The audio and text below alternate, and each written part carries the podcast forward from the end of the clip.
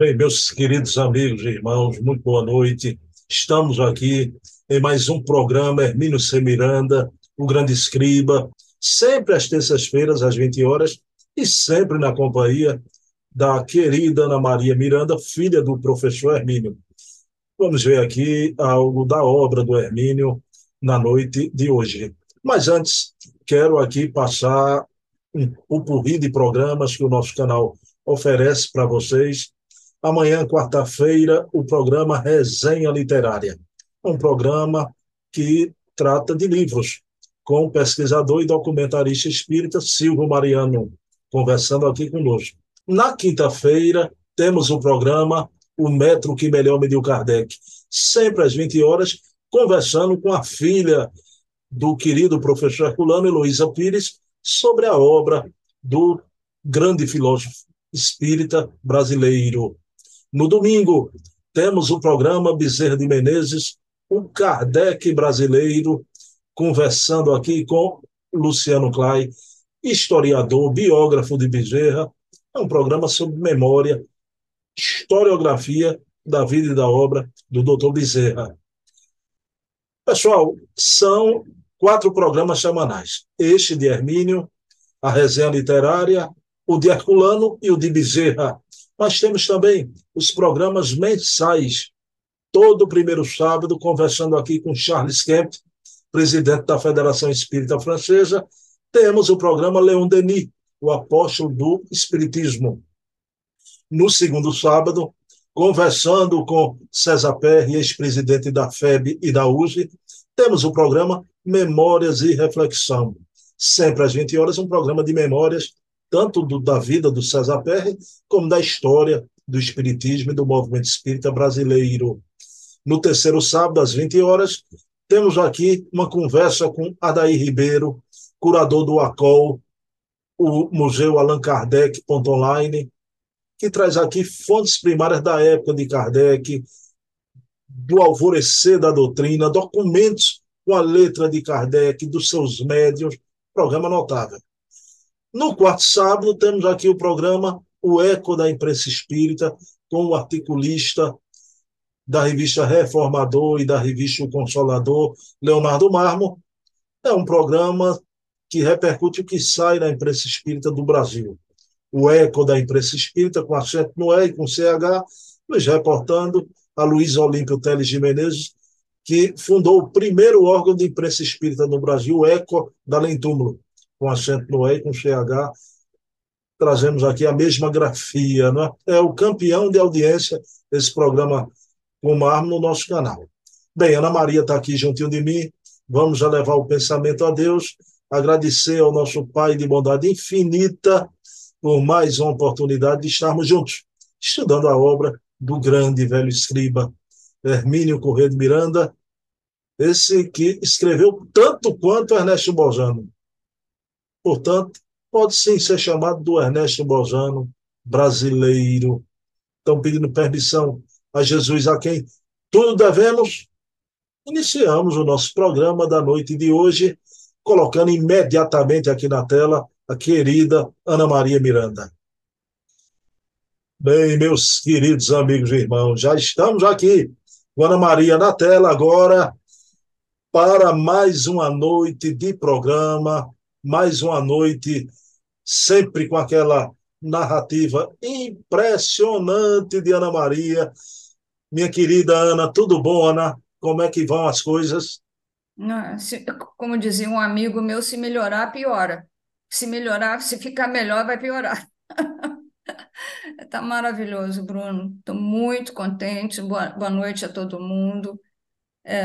Muito agradecida pela repercussão da palestra do papai e agradeço por todo o carinho que foi demonstrado a ele. Ele deve estar muito feliz na espiritualidade, mas ele não gostava de muita coisa com ele, não, mas ele está vendo que isso tudo é amor, e o amor foi o que ele pregou a vida inteira, né?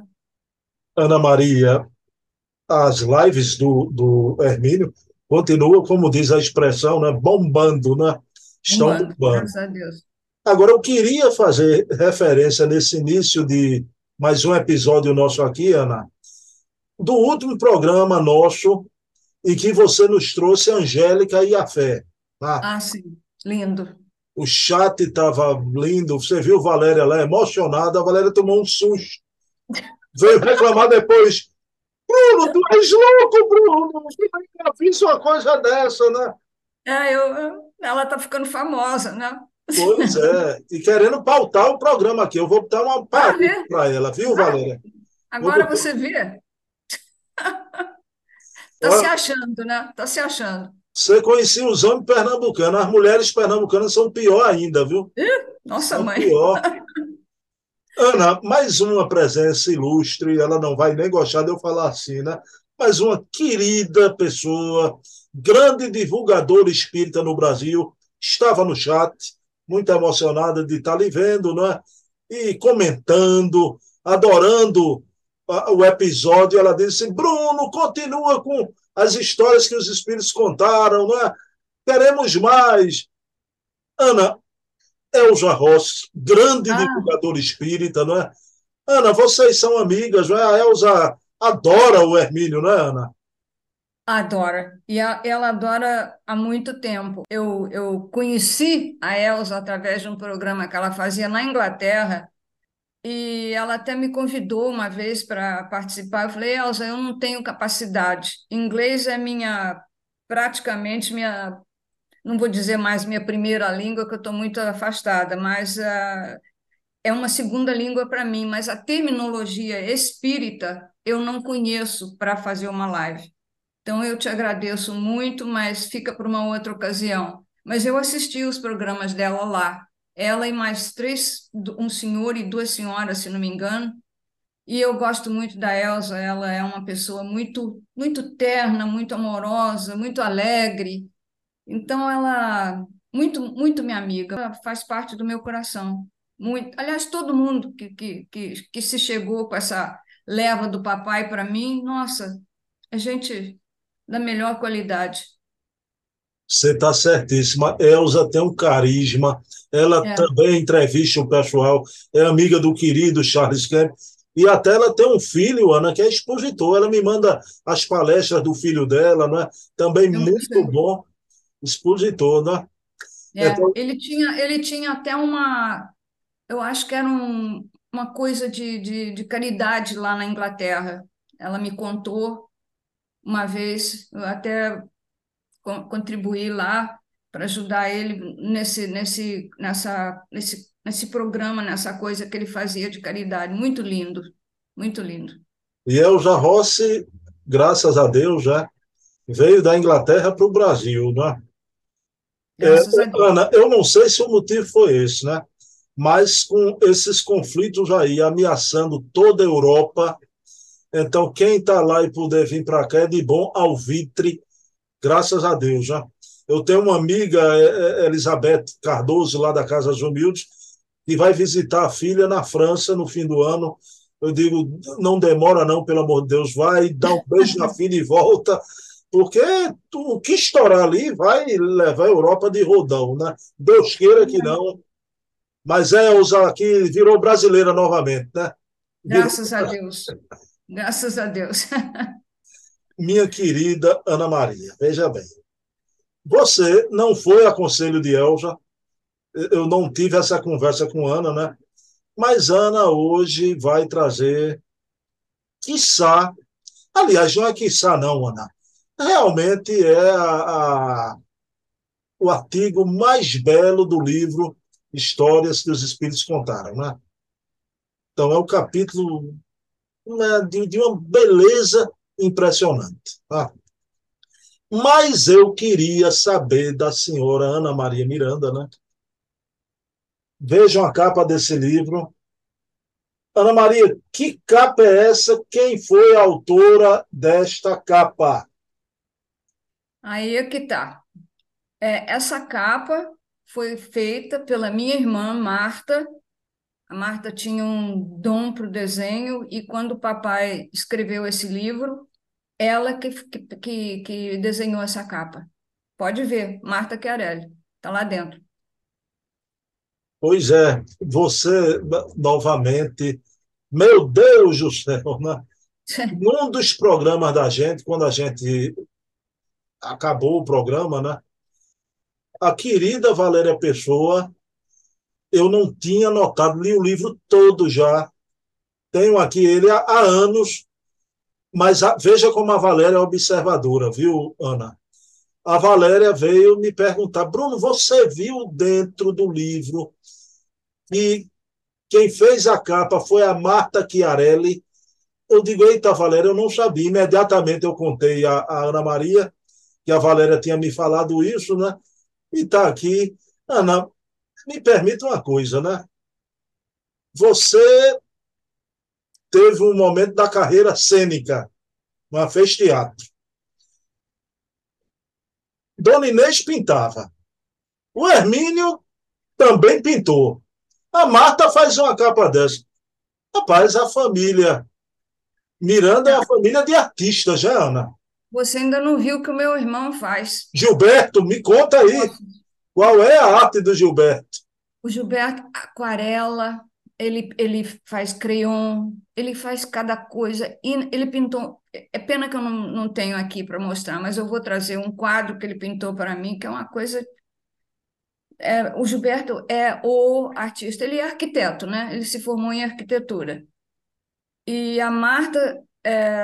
eu acho que a Marta ela fez marketing e propaganda, coisa na faculdade, na PUC, e ela desenhava muito. Eu nunca me esqueço uma vez que ela, por dever de casa, ela tinha que desenhar a altura onde ficavam as luzes nas casas e as maçanetas das portas. Imagina você, o estudo que a professora passou para eles. Eles tinham que estudar esse ponto, desenho, né? Para poder mostrar. Então, ela me aparece com essa capa aí, que é uma obra de arte. Eu acho lindo. É uma família de artistas, né? A família Miranda. Ana, quem foi o êmulo de todos vocês? Quem foi o êmulo? Foi Dona Inês? Eu acho que não, porque a mamãe começou mais tarde, né? Eu acho que... Eu fui que abri o caminho, porque eu, desde 9 anos de idade, que eu queria ser atriz. 9, lá nos Estados Unidos. Papai, não deu, lógico, não deixou. Porque eu tinha uma coleguinha que estudava balé e eu achava a coisa mais melhor do mundo. Ele não deixou. Aí eu tentei de novo com 14 anos, aqui já no Rio de Janeiro. Ele disse, não, minha filha, me desculpa, mas você tem que estudar. Mas tá bom. Aí, quando eu tinha 21, que eu estava na faculdade, já a Natália Timberg estreou uma peça aqui no Rio, Antígona, do Jean Anouilh, e convidou os alunos da PUC para irem ao teatro vê-la sem pagar, de graça. Nossa, o teatro encheu. Quando chegou no final da apresentação, Bruno, todo mundo... batendo palma de pé e eu sentada. Eu tinha viajado. Eu viajei. Eu não estava mais lá. Eu estava lá no palco. Eu me senti como se eu estivesse no palco. Aí eu falei, não. Hermínio Corrêa de Miranda, que me perdoe, mas agora chegou minha vez. Aí eu cheguei para ele no dia seguinte e disse, papai, eu quero estudar teatro. Aí ele falou, tá bom. Então, você vai estudar teatro, mas não com a cara e a coragem. Você entra num curso para estudar teatro. Aí eu procurei um curso, a Maria Clara Machado tinha um curso, e eu fui estudar com a Maria Clara, e aí já aconteceu um fenômeno. Foi, ao mesmo tempo, 4 mocinhas da minha idade na época, tipo 21 anos, foram juntas para o teatro da Maria Clara estudar com ela. Marieta Severo, que foi casada com Chico Buarque. E o Degard Angel, que era filha da Zuzu Angel. Quem mais? Euzinha, que era só aluna da PUC, e de Janane Machado, filha do Carlos. Janane Machado, me lembro. Tinha um sinalzinho aqui, não é? Isso. Tinha um sinalzinho... Ana, você foi amiga naquela época de Hildegard Angel, a filha de Zuzu. que teve um irmão, não é? Até o Chico Buarque tem uma música, na época da ditadura, o irmão sumiu, foi jogado ao mar, não é? Coisa triste. É. Triste. Foi tristíssimo. A Zuzu foi morta dentro do túnel, né? Aqui perto de casa. E a Zuzu era, gostava muito de mim, eu ia lá de vez em quando conversar com a Hildegard. Ela fez um vestido só para mim, desenhou um vestido para mim. Meu Deus. Eu tenho umas boas, como se diz. Essa arte aí da família, então, veio de outras encarnações, Ana. Ah, mas de outras vidas.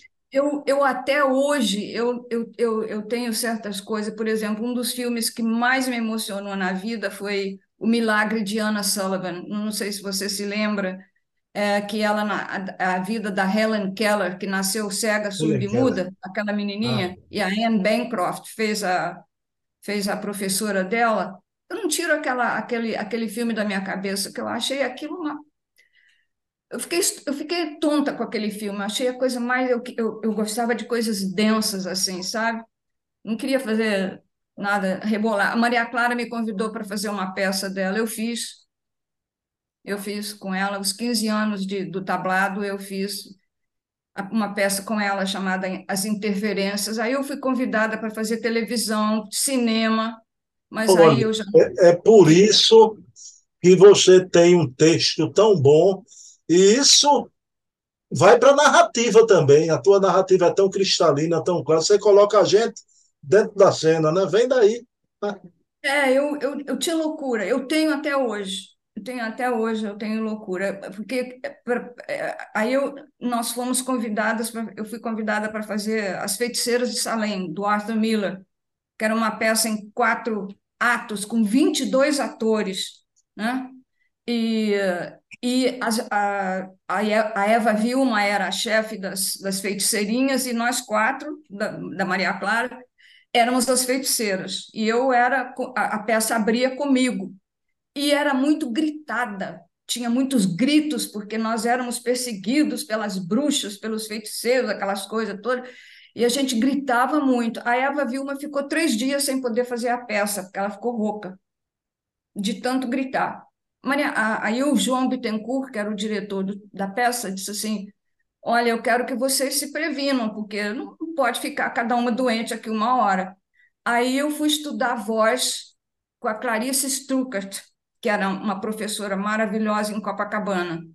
Eu não aprendi a impostar a voz nem nada, mas eu aprendi, pelo menos, a falar para que as pessoas entendessem, projetando a voz sem gritar. Eu perdi muito com a idade, né? Lógico, mas maravilha. Olha, não me sai.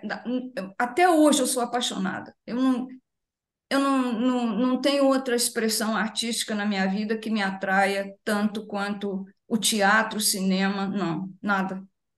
Eu sou apaixonada. Ana Maria Chiarelli de Miranda, então eu vou pedir para você, né, expor aqui essa narrativa aí atávica, né? Que vem numa herança de outras encarnações, treinou nessa novamente, né? Trazendo aqui algo de histórias que os espíritos contaram. Ana, que texto é esse?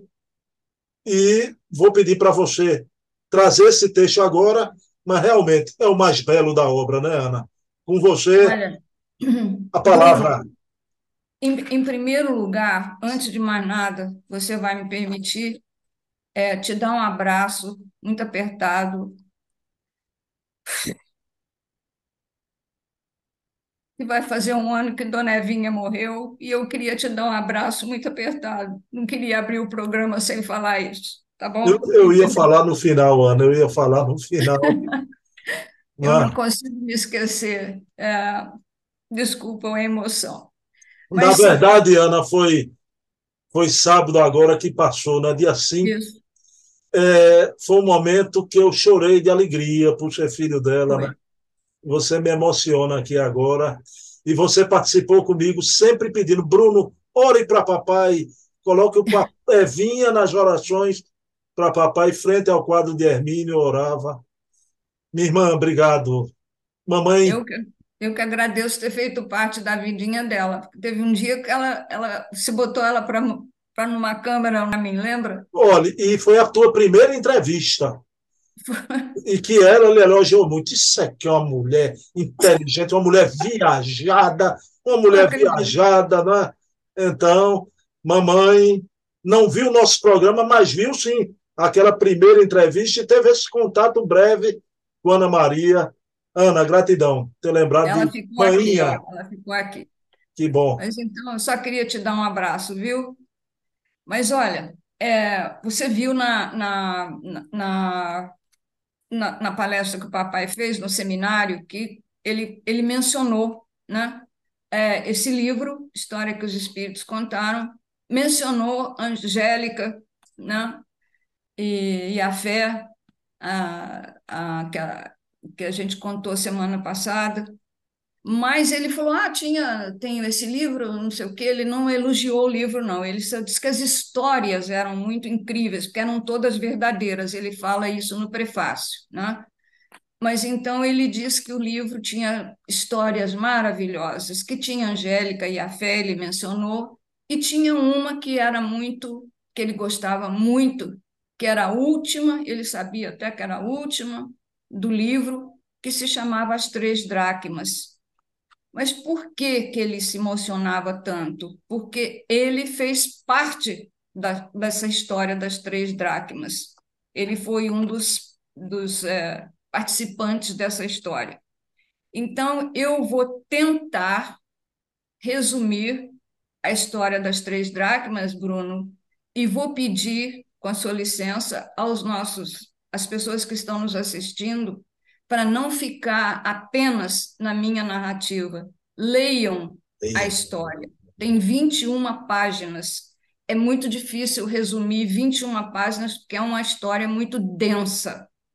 Então, eu fiz o que eu pude para dar uma ideia para os leitores do que seja, mas com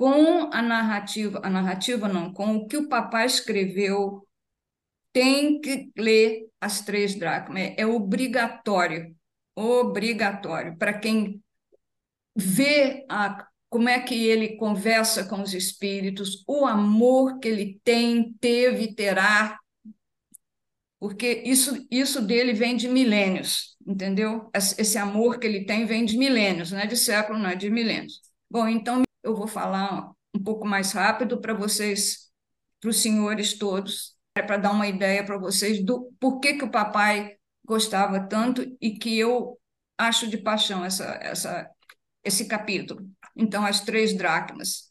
Deixa eu botar aqui meus óculos. Bom, o papai me contou essa história duas vezes. E ele contou da primeira vez, nós dois acabamos chorando, lá na sala de visita dele. Aí eu até saí de lá, porque eu não parava de chorar. Bom, aí, pouco depois, ele morreu no dia 8 de julho. No dia 5 de julho, que foi uma sexta-feira, eu fui para a casa dele. Ele estava muito malzinho, muito caidinho e tal, parecido com aquela foto que você tem com o Luciano dos Anjos, mas muito pior do que aquilo, bem mais pior do que aquilo. Ele estava bem caidinho. E quando eu cheguei, ele fez aquela festa toda, se levantou da poltrona para me dar um abraço, ele era muito cavalheiro e tudo.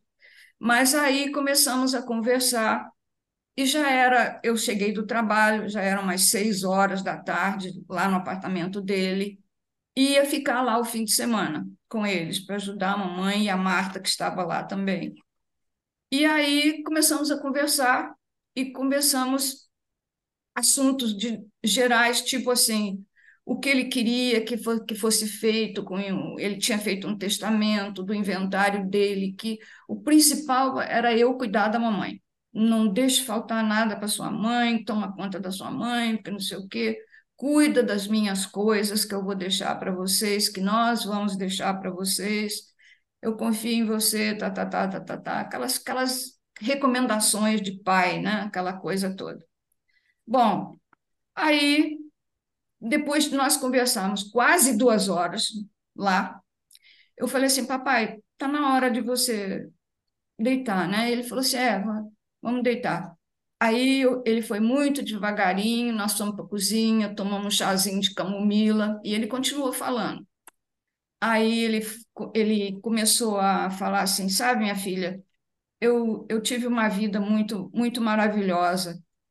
Eu disse, eu imagino, papai, você fez coisas incríveis. Ele disse assim, eu tenho tanto que agradecer a Deus por tantas coisas. Aí ele começou a dizer que ele agradecia pela família, pelos amigos, pela carreira dele, pela doutrina espírita que tinha trazido tanta luz para ele. Ele incluiu a inspiração que ele teve para escrever os livros, os assuntos dos livros, né? E alguns dos quais ele acha que ajudou algumas pessoas, alguns dos livros dele ele achava que tinha ajudado algumas pessoas, que isso fez dele muito feliz, né? E ele falou também do grupo mediúnico dele, do médium, das pessoas que compunham o grupo dele, né, dos editores dos livros dele, falou de todo mundo. E aí citou os amigos, os grandes amigos dele, que eram o Divaldo, o Chico, a Dona Ivone, o Doutor Bezerra, ele falava desse pessoal todo, Joana de Ângeles, Amélia Rodrigues, todo mundo.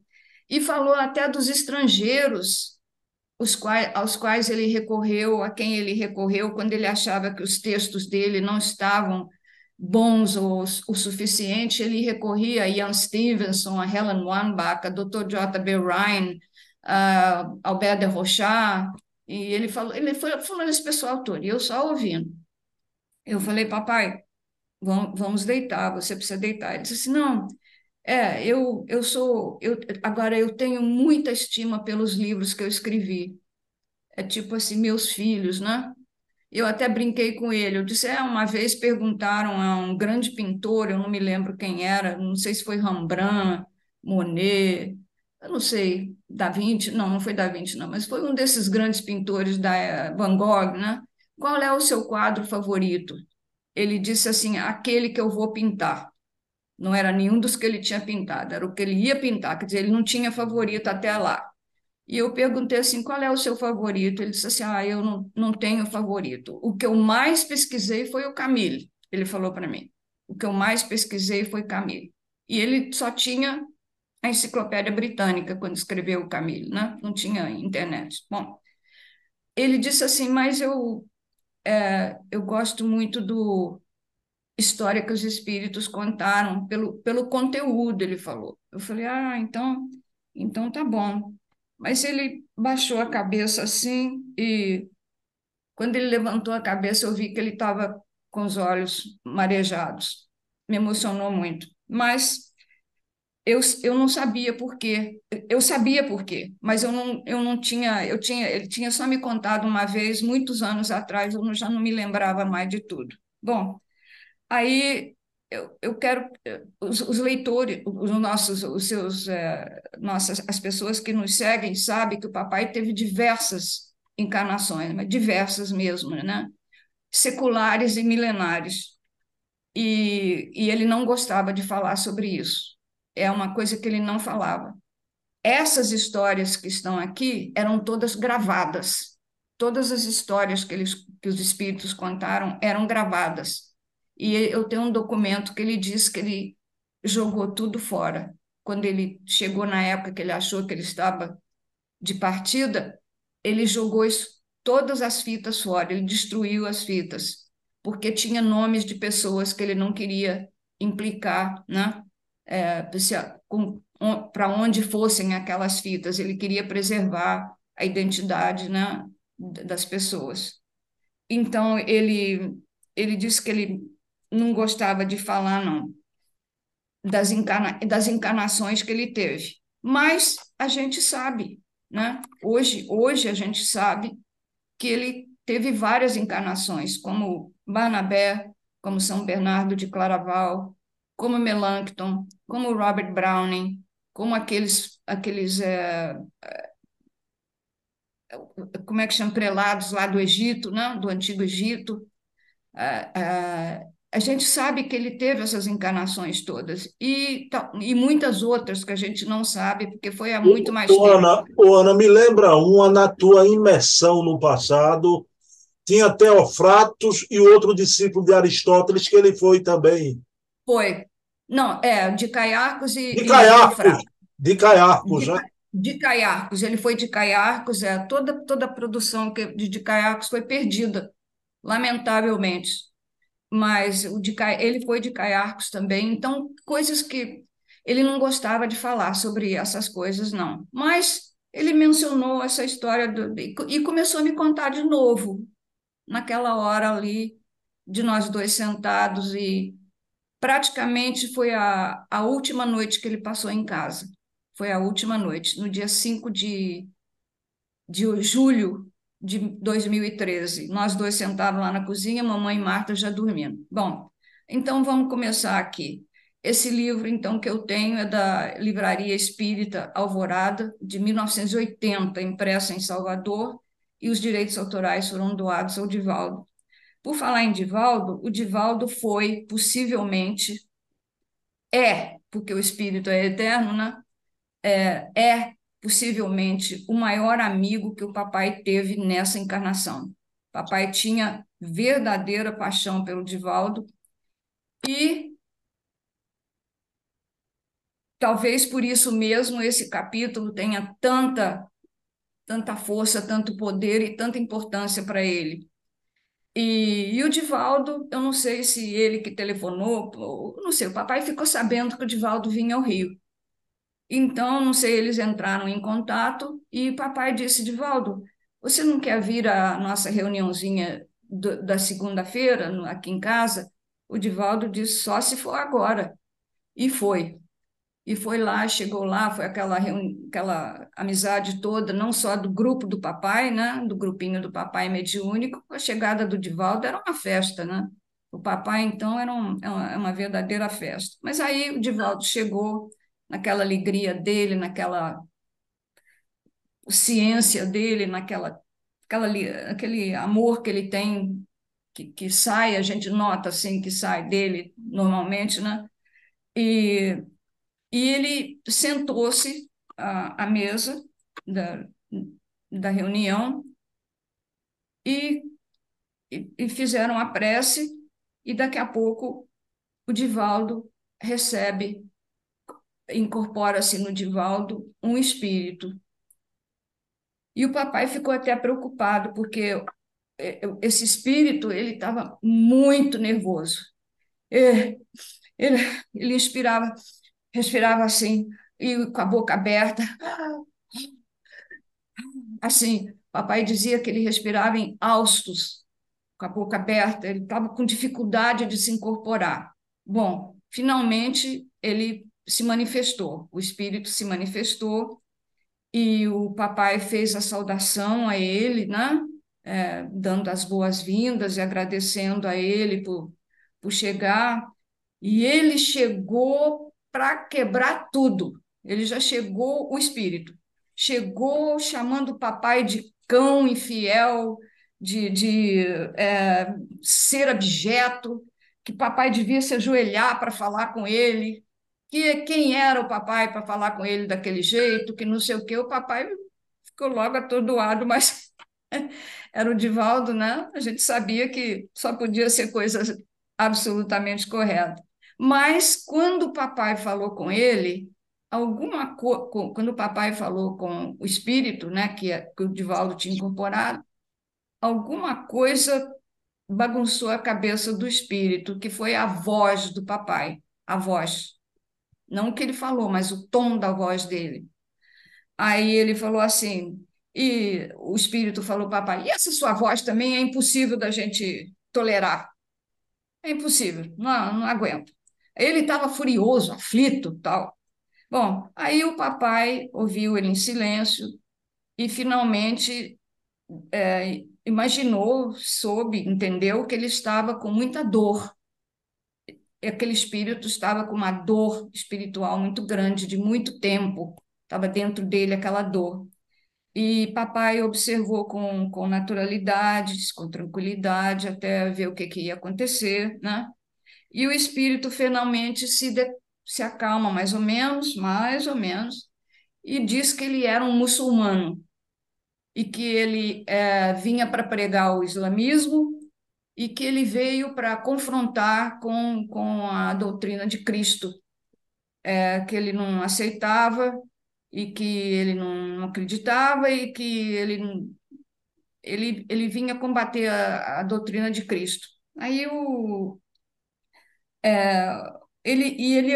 à medida que ele ia falando, ele ia olhando assim, olhando para o papai, tentando perscrutar o papai assim, e olhava para as outras pessoas, devia ser pessoas que ele espírito estava vendo, né? E não entendia por que que o papai estava aqui, ou onde quer que fosse, cercada daquelas pessoas. Por que o papai estava ali com aquelas pessoas? Ele não entendia. Alguma coisa ele já estava se recordando, a voz do papai tinha mexido com alguma coisa dentro dele, né?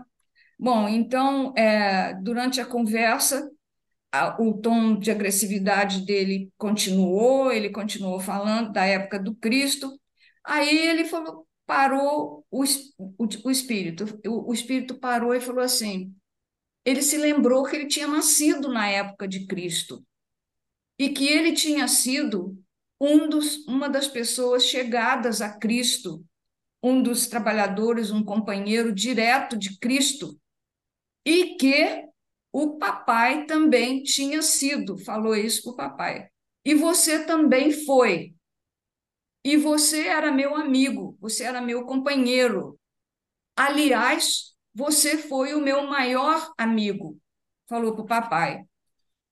É aí que o papai começa a perscrutar, a tentar entender. O papai já tinha uma ideia de quem ele tinha sido, mas guardou aquilo. E por isso é que a voz dele ressoou no espírito, né? Aí o papai continuou com paciência, tudo, falando com ele, tentando se descobrir. E aí ele falou para o papai, eu não aguento a sua voz é impossível, eu não tolero a sua voz. Falou assim, papai, de novo.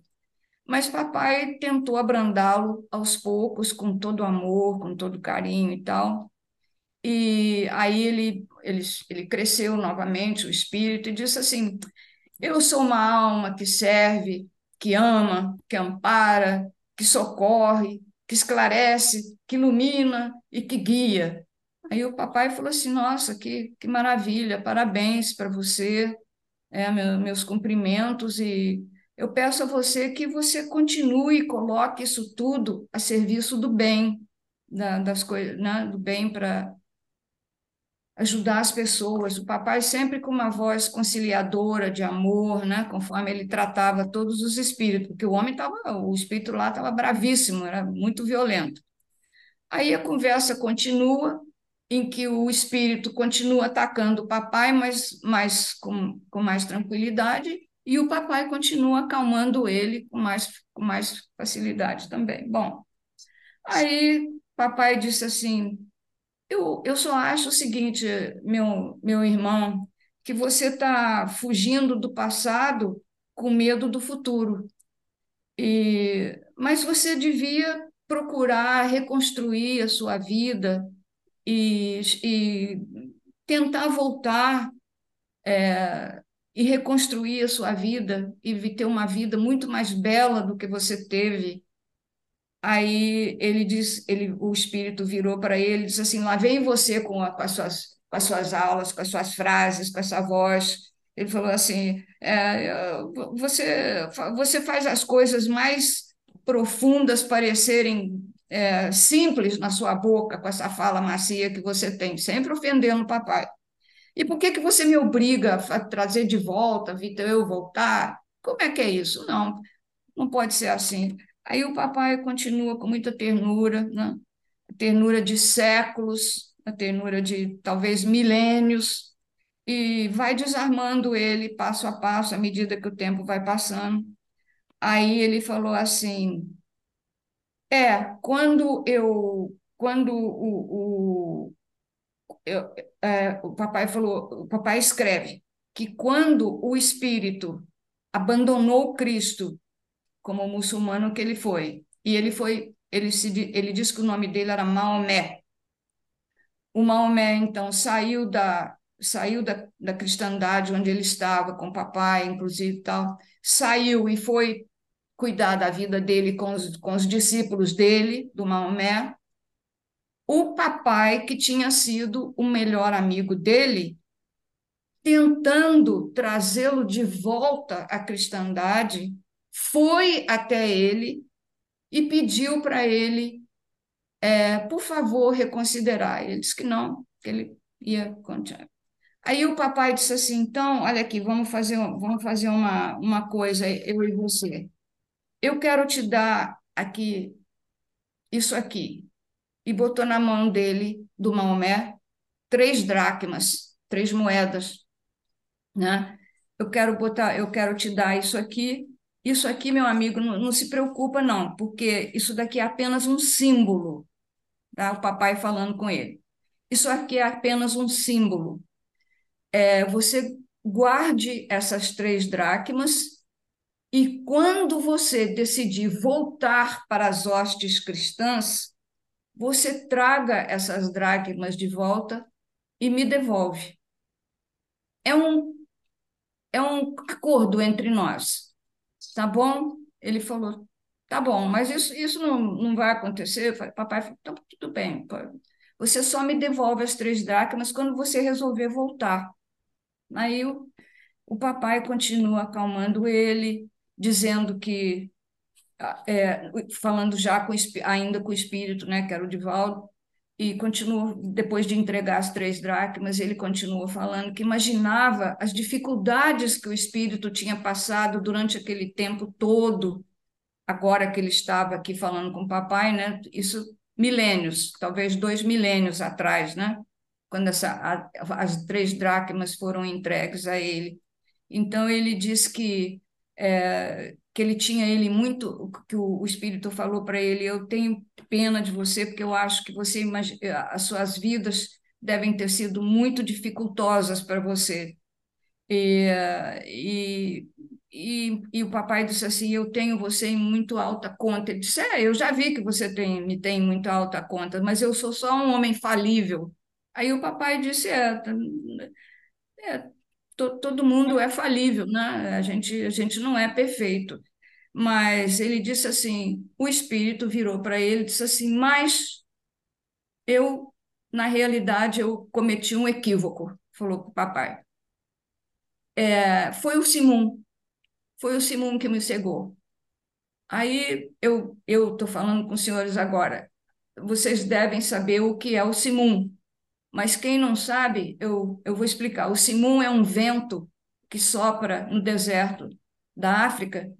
Ele tem uma temperatura, areia, tem uma temperatura de 54 graus centígrados. É uma coisa quase que insuportável. Ele chama Simum. E ele tem uma velocidade incrível. E ele sopra do sul para o norte da África. Ele mexe com dunas daqui para cá. Violentíssimo. Então, o espírito falou que foi o Simum que o cegou, porque muito calor bagunçou os olhos dele todo e ele se perdeu. Ele quis dizer que ele se perdeu e botou a culpa no Simum. Eu fiquei encantada com essa palavra Simum. Achei linda, maravilhosa. Mas aí ele disse assim, eu tinha uma ideia de que eu podia andar sobre as águas. Eu podia tudo, porque ele estava querendo concorrer com Cristo, lembra disso, né? Então ele disse assim, a minha ideia era que eu podia andar sobre as águas, agora eu descobri que eu nem barco tenho, se eu for andar sobre as águas eu vou afundar, o espírito falando com o papai, né?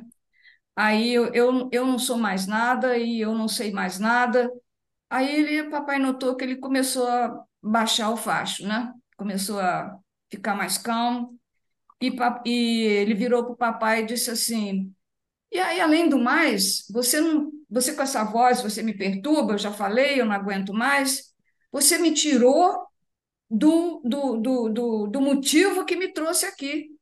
Papai disse, eu te tirei do motivo? Ele disse, é, você me tirou do motivo, eu tinha um motivo para vir aqui, a gente está conversando outras coisas. Aí o papai disse assim, não, meu querido, você veio aqui apenas para conversar com um amigo que você conhecia e que você achava que te odiava.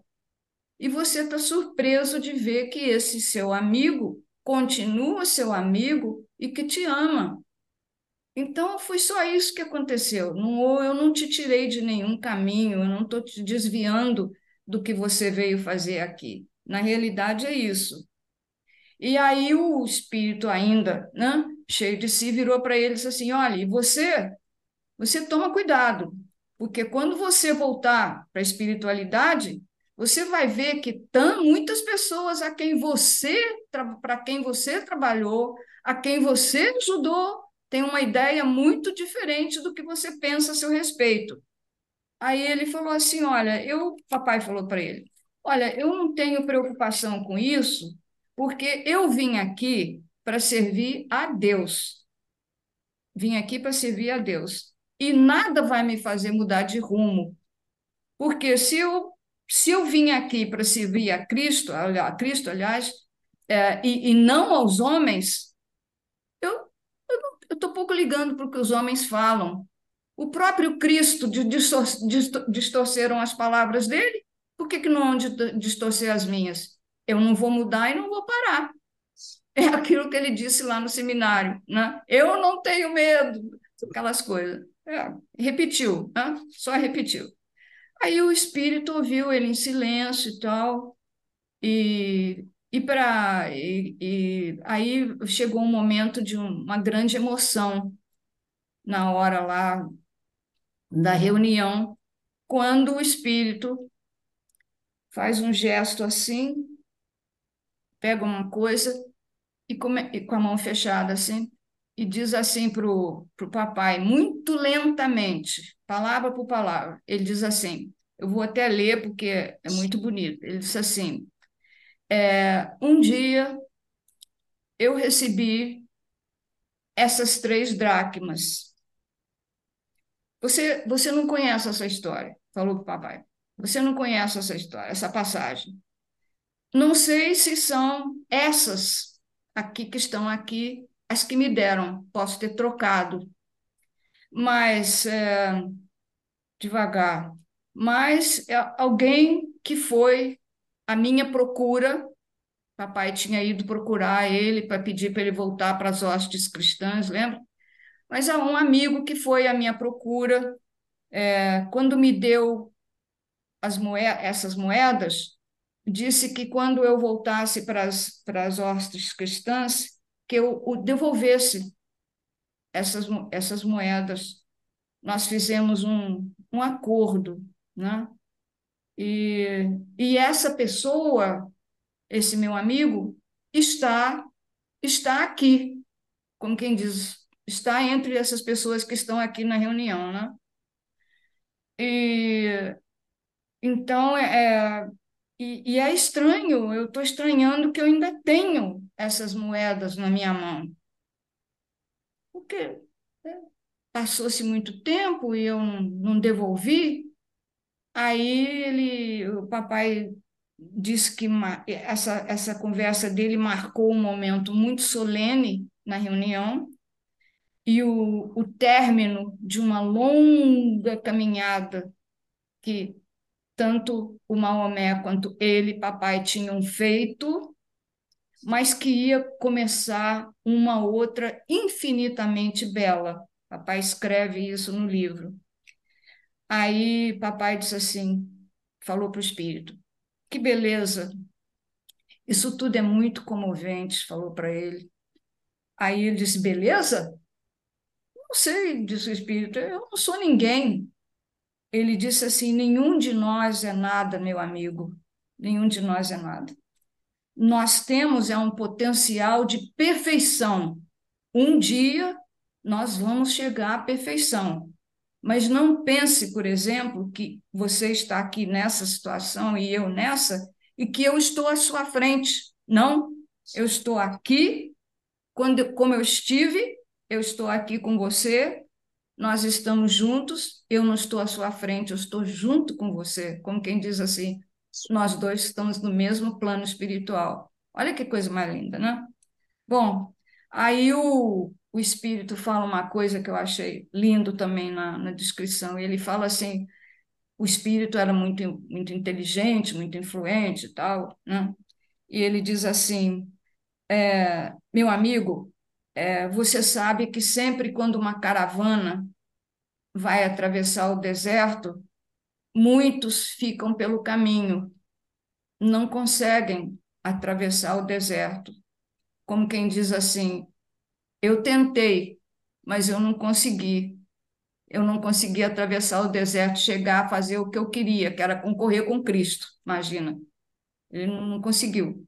O Simão perturbou a vida dele e ele não conseguiu. Ele viu que não tinha barco, que ele não podia andar sobre as águas, ele não podia concorrer com Cristo. Então, ele fez parte de uma caravana que não chegou ao final. Pode ser que os líderes tenham chegado, mas ele não chegou. Então, ele volta, né, para as hostes do Cristo. Aí, papai nota que ele continua preso ainda um pouco ao passado e, para ajudá-lo, disse assim, meu amigo, me fala com o Espírito, né? E faz o gesto, meu amigo, me dá suas mãos para que eu possa te dar um apoio, para que eu te fortaleça, para que eu possa te ajudar. Me dá suas mãos. Aí esticou as mãos assim, ele não deu. O Espírito não deu as mãos para ele. E o papai continua pedindo a ele que repense. E o Espírito repensa em tudo que ele fez e deixasse ele ajudá-lo como amigo que ele foi, como amigos que ele foi. E o Espírito vira para eles assim, e as 3 dracmas? Aí o papai não sabia o que responder, ele falou assim, são suas dracmas, falou assim, ainda. São suas dracmas. Aí foi aquele silêncio, né? Um falando, o outro quieto, e aquela emoção, aquela ternura entre os dois, voltou aquelas coisas, e o papai escreve que o que mais podia ser feito, a única coisa que podia ser feito era as lágrimas do doutrinador se misturarem às lágrimas do Espírito. E o Espírito volve para ele, volta para o papai e diz assim, mas que loucura, o que é isso? Como é que se morre? Como é que se acaba? Como é que a gente se acaba desse jeito? Aí o papai respondeu a ele, nós somos imortais e o amor não tem passado, é também imortal. É isso que está acontecendo. Ninguém morre, nós somos espíritos eternos destinados à perfeição e nós havemos de chegar lá quando estivermos prontos para chegar lá, mas vamos chegar lá. E o espírito então subitamente interrompe o papai, né? E fala assim para ele, mas escuta, já calma, você não quer nem guardar a lembrança do encontro que nós tivemos e aquilo que combinamos? Perguntou para o papai, porque ele já reconhece quem é o papai era o Barnabé. Então, ele pergunta isso para o papai, você não quer honrar aquele nosso encontro? Porque lembra, eles eram os maiores amigos, né? O papai era o maior amigo do Maiomé, ele disse, meu amigo predileto nas hostes de Cristo. E você não quer honrar aquele compromisso? Aí o papai fica desarmado na reunião com o Divaldo, né? E o papai, então, ele ficou tomado de uma emoção que ele próprio não conseguiu controlar, e ele estica as mãos assim, a mão assim, né? e o espírito pega as 3 dracmas invisíveis e coloca-se na mão dele, só que não fala dracma nem nada, ele só diz assim, ele só tirou uma coisa do bolso e bota assim, tirou, né? Botou nas mãos do na mão do papai assim, e eram as 3 dracmas que ele estava devolvendo ao papai. Meu Deus, porque ele voltava às hostes cristãs. E essa é a história. Ela continua, essa história continua, Bruno, mas é muito longa. São 21 páginas do livro. Eu reduzi a isso que eu falei aqui. Eu espero que tenha sido, pelo menos, compreensível. Tá bom? Minha querida Ana, tudo muito lindo, não é? Você sintetizou e trouxe o principal. Ana, a lição que fica, não é? O verdadeiro amigo não abandona amigo no meio do caminho, jamais, não é? Nunca. O Barnabé vai atrás do muçulmano que deixou as hostes no passado, mas hoje, no tempo e no espaço, consegue recambiar o grande amigo, e com esse simbolismo aí das 3 dracmas, no fim, o espírito entregando a Hermínio, isso é de uma beleza. Ana, me permita dizer, pessoal, eu quero aqui os 2 seminários, né? Os 2 programas pós-seminário, o de Angélica e esse, também a gente indica para os doutrinadores, né? Que vivem navegando aí pelas lives, História que os Espíritos Contaram. Mas me permita, Ana, o Hermínio nunca apresenta as suas teses como verdade absoluta. Ele oferta. Só que a tese do Paulo Lutero, que lá atrás, eu confesso a você que eu tinha alguma dúvida, né? Mas para mim, com o conhecimento, né, do Hermínio, das suas reencarnações, como Barnabé e Melancton, Barnabé e Paulo ontem, Melancton e Lutero depois, já, e vendo essas narrativas que as 3 dracmas é uma pedrinha, não é? Nesse mosaico maravilhoso do Hermínio lá na época do cristianismo, e que espírito, né? Eu imagino a emoção de Ana Maria saber que seu pai foi Barnabé. Isso é impressionante, né, Ana? Impressionante, e é por isso que, não sei, eu tenho essa... Eu fico muito emocionada quando eu leio essas coisas, por isso que eu digo às pessoas que estão nos assistindo, eu fiz o que eu pude, mas esse texto é uma obra de arte, esse texto merecia um livro sozinho, então não deixem de ler, porque continuam as coisas que eu achei que podia resumir, para pegar o conteúdo, né, que era o amor entre eles, que não morreu, né? Eles combinaram uma coisa, quando o papai pediu as mãos dele para fortalecê-lo, que ele negou, é porque ele queria já devolver as dracmas para o papai, como quem diz, eu voltei, eu estou aqui contigo, nas hostes do Cristo de novo, porque eu vi que com Cristo eu não posso brigar, não vou andar sobre as águas, eu não tenho barco, eu vou afundar, o Simum vai me cegar e eu não vou atravessar o deserto, eu não cheguei lá. Aí o papai diz, eu não estou à sua frente para chegar lá, nós vamos chegar à perfeição um dia, nós somos destinados à perfeição, mas eu não sou mais perfeito que você, só porque você teve esse interregno aí em que você saiu.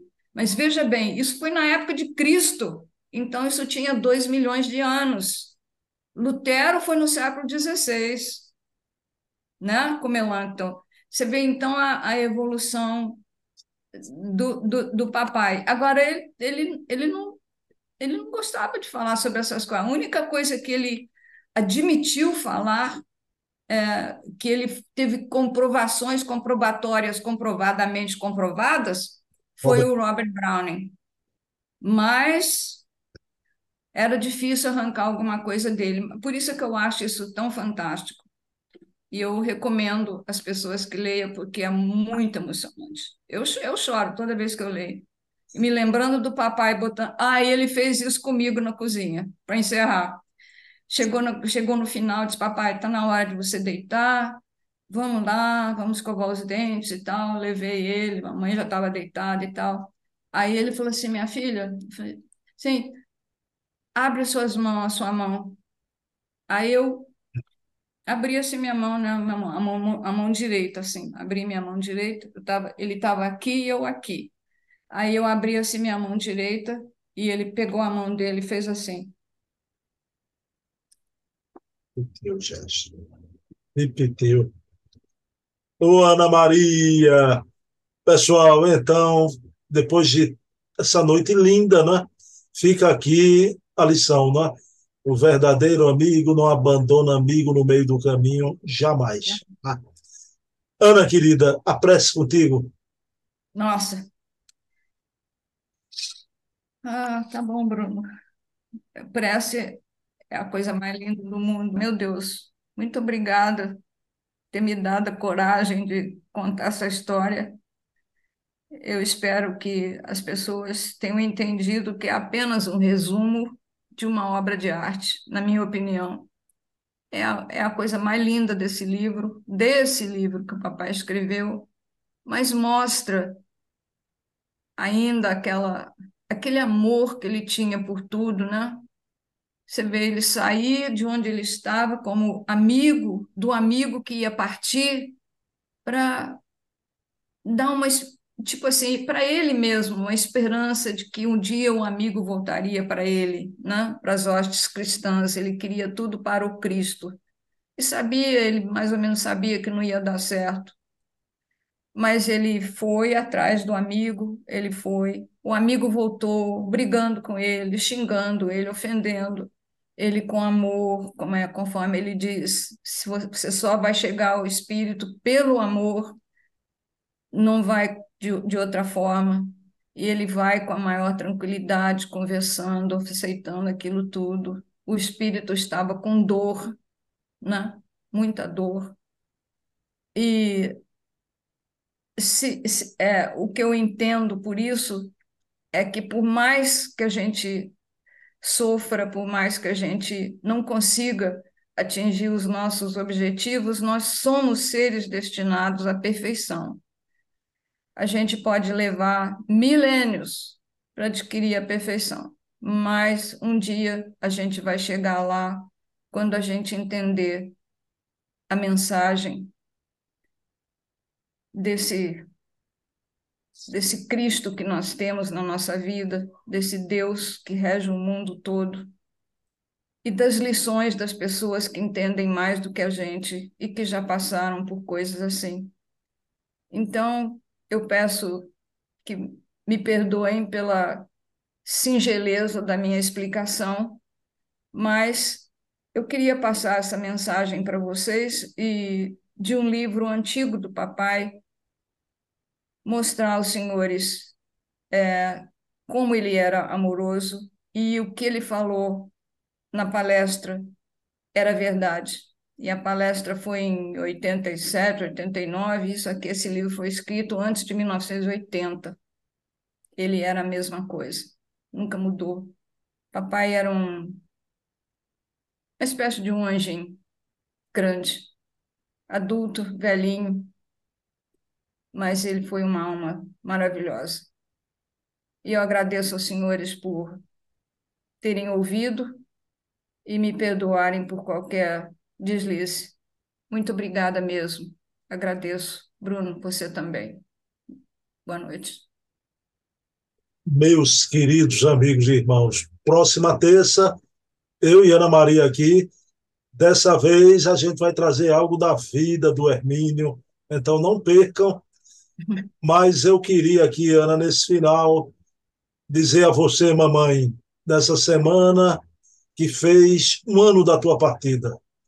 Mamãe, gratidão pelos 8 meses que conversamos, nos despedindo, e eu vou honrar esses 8 meses, Ana Maria. Por isso que tudo que eu faço na vida, desde então, e principalmente na parte espiritual, é dedicado a ti, mamãe. Se eu pudesse, eu te dava 3 milhões de dracmas por tudo que você fez por mim. Se o verdadeiro amigo não abandona amigo no meio do caminho, não é? Imagine um filho por uma mãe como tu, mamãe. Te amo, o amor só tem presente, o amor permanece. Não é? Ana Maria, minhas dracmas para você, viu? De gratidão também, viu? Pode botar aqui, ó. Beijo, tome todas elas. Obrigada, Bruno. Beijão, até semana que vem. Paz e bem. Até semana que vem. Paz e bem para você. Tchau.